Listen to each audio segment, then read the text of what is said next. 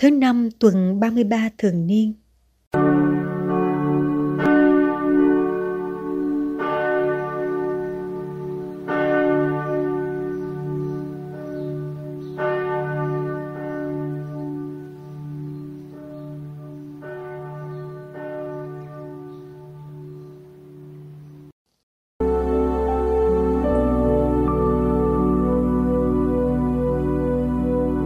Thử thách nhân dịp tế thần ở Modin.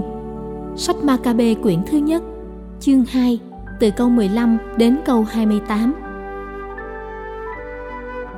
Các viên chức của vua Antiocho, những người có nhiệm vụ cưỡng bức người Do Thái chối đạo, đã tới thành Modin để tế thần.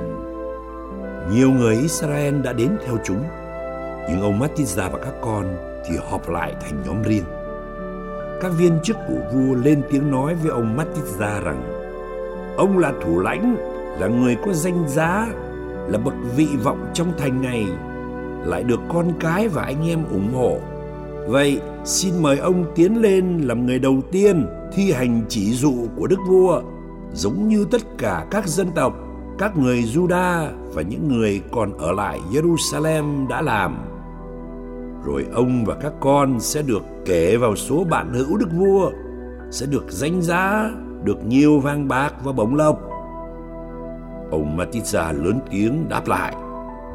Cho dù tất cả các dân tộc trong vương quốc của vua có nghe lời vua và ai cũng chối bỏ việc thờ phượng của cha ông mình và tuân theo lệnh vua thì tôi, các con tôi và anh em tôi, chúng tôi vẫn trung thành với giao ước của cha ông chúng tôi không đời nào chúng tôi bỏ lề luật và các tập tục. Chúng tôi sẽ không tuân theo lệnh vua mà bỏ việc thờ phượng của chúng tôi để siêu bên phải, vẹo bên trái. Ông vừa dứt lời thì có một người Do Thái công khai tiến ra tế thần trên bàn thờ ở Modin theo như chỉ dụ của vua. Trước cảnh tượng đó, ông Matitza bừng lửa nhiệt thành, ruột gan ông sôi sục lòng đạo đức khiến ông đã nổi giận đùng đùng. Ông nhào tới, hạ sát hắn ngay tại bàn thờ. Ông cũng giết luôn viên chức của vua, có nhiệm vụ cưỡng bức người do thái tế thần. Rồi ông phá đổ bàn thờ. Ông bừng lửa nhiệt thành đối với lề luật, giống như ông tin khát trong vụ Zimri con của Salu. Rồi ông Matiza rào khắp thành và hô lớn tiếng, ai nhiệt thành với lề luật và tuân giữ giao ước, hãy theo tôi! Sau đó, ông và các con trốn lên núi, bỏ lại trong thành tất cả tài sản. Bây giờ nhiều người Do Thái muốn sống công minh chính trực đã xuống hoang địa và lập cư tại đó. Đức Giêsu thương tiếc thành Jerusalem. Luca chương 19 từ câu 41 đến câu 44. Khi đến gần Jerusalem và trông thấy thành, Đức Giêsu khóc thương mà nói: Phải chi ngày hôm nay ngươi cũng nhận ra những gì đem lại bình an cho ngươi. Nhưng hiện giờ điều ấy còn bị che khuất, mắt ngươi không thấy được. Thật vậy, sẽ tới những ngày quân thù đắp lũy chung quanh, bao vây và công hãm ngươi tư bề. Chúng sẽ đè bẹp ngươi và con cái đang ở giữa ngươi và sẽ không để hòn đá nào trên hòn đá nào. Vì ngươi đã không nhận biết thời giờ ngươi được thiên chúa viếng thăm.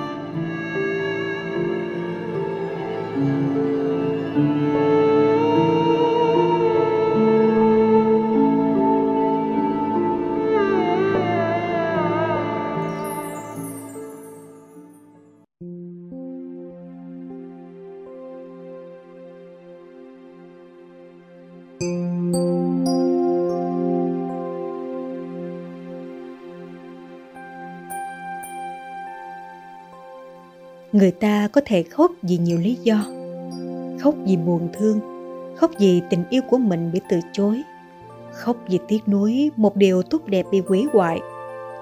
Một người đàn ông khóc là chuyện không thường xảy ra. Chính vì thế, chúng ta ngỡ ngàng khi thấy đức giêsu khóc. Con thiên chúa nhập thể, biết đến nỗi đau của phận người. Giọt nước mắt của ngài cho thấy ngài thật sự có một trái tim.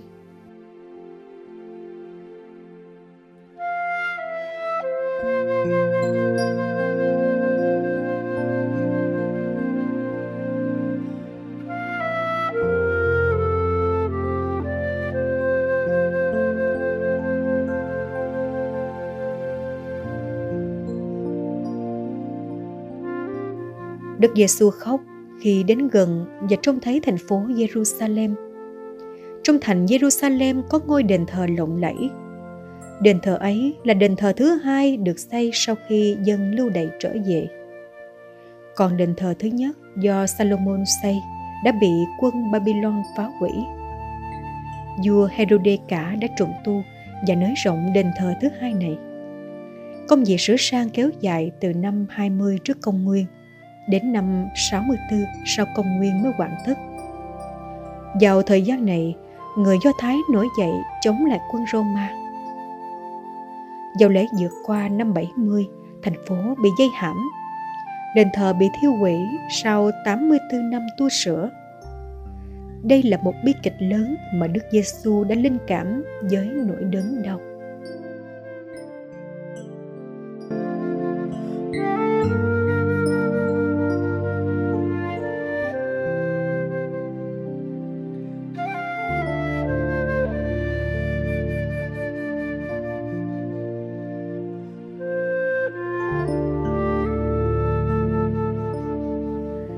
Bài tin mừng hôm nay nằm ngay sau biến cố Đức Giêsu lên Jerusalem lần cuối.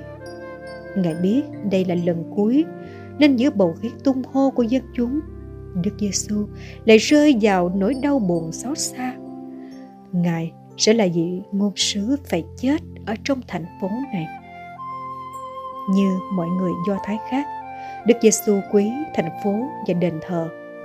Thành phố Jerusalem là thủ đô của nước nước Đền thờ là nơi mỗi năm Ngài lên đó dự các lễ lớn đôi ba lần. Đây là nhà cha của Ngài, là nhà cầu nguyện. Nhưng mọi điều tốt đẹp Ngài đang thấy có ngày sẽ đổ dở tan quan. Không để hòn đá nào trên hòn đá nào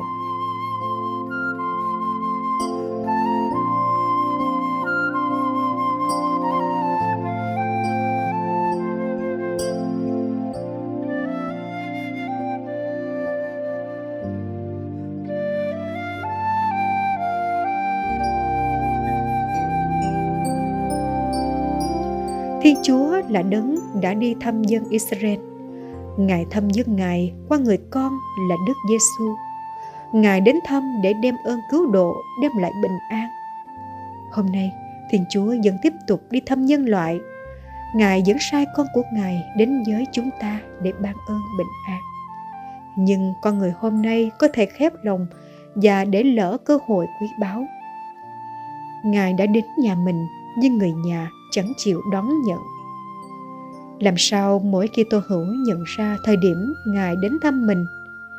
Thế giới phương Tây hôm nay đang có khuynh hướng loại trừ Thiên Chúa. Họ nhân danh tự do tôn giáo để loại trừ tôn giáo ra khỏi đời sống xã hội. Nhưng không có trời thì ai ở được với ai? Nhân loại bị kéo vào những cuộc chiến tranh thù hận không nói thoát Hãy để Thiên Chúa đi vào đời bạn và chia phối những chọn lựa của bạn. Chỉ trong Thiên Chúa, mọi sự mới có nền tảng bền vững. Nếu không, như Jerusalem, chúng ta chỉ còn là những bức tường than khóc.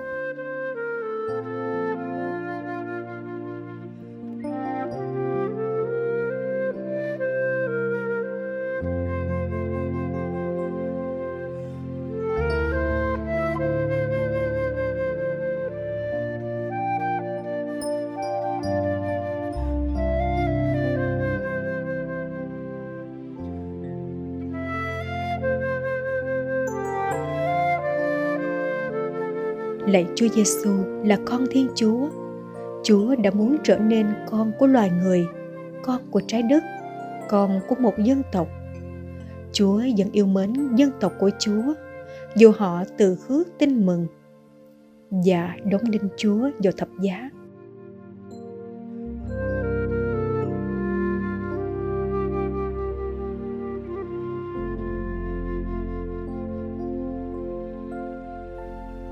Xin cho chúng con biết yêu mến quê hương. Một quê hương còn nghèo nàn lạc hậu sau những năm dài chiến tranh. Một quê hương đang mở ra trước thế giới, nhưng lại muốn giữ gìn bản sắc dân tộc và bảo vệ nền đạo lý của cha ông.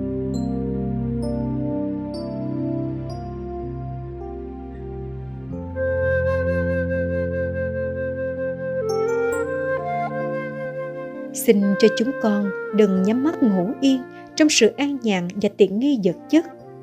Nhưng biết trăn trở trước nỗi khổ đau. Và làm một điều gì đó thật cụ thể cho những đồng bào quanh chúng con.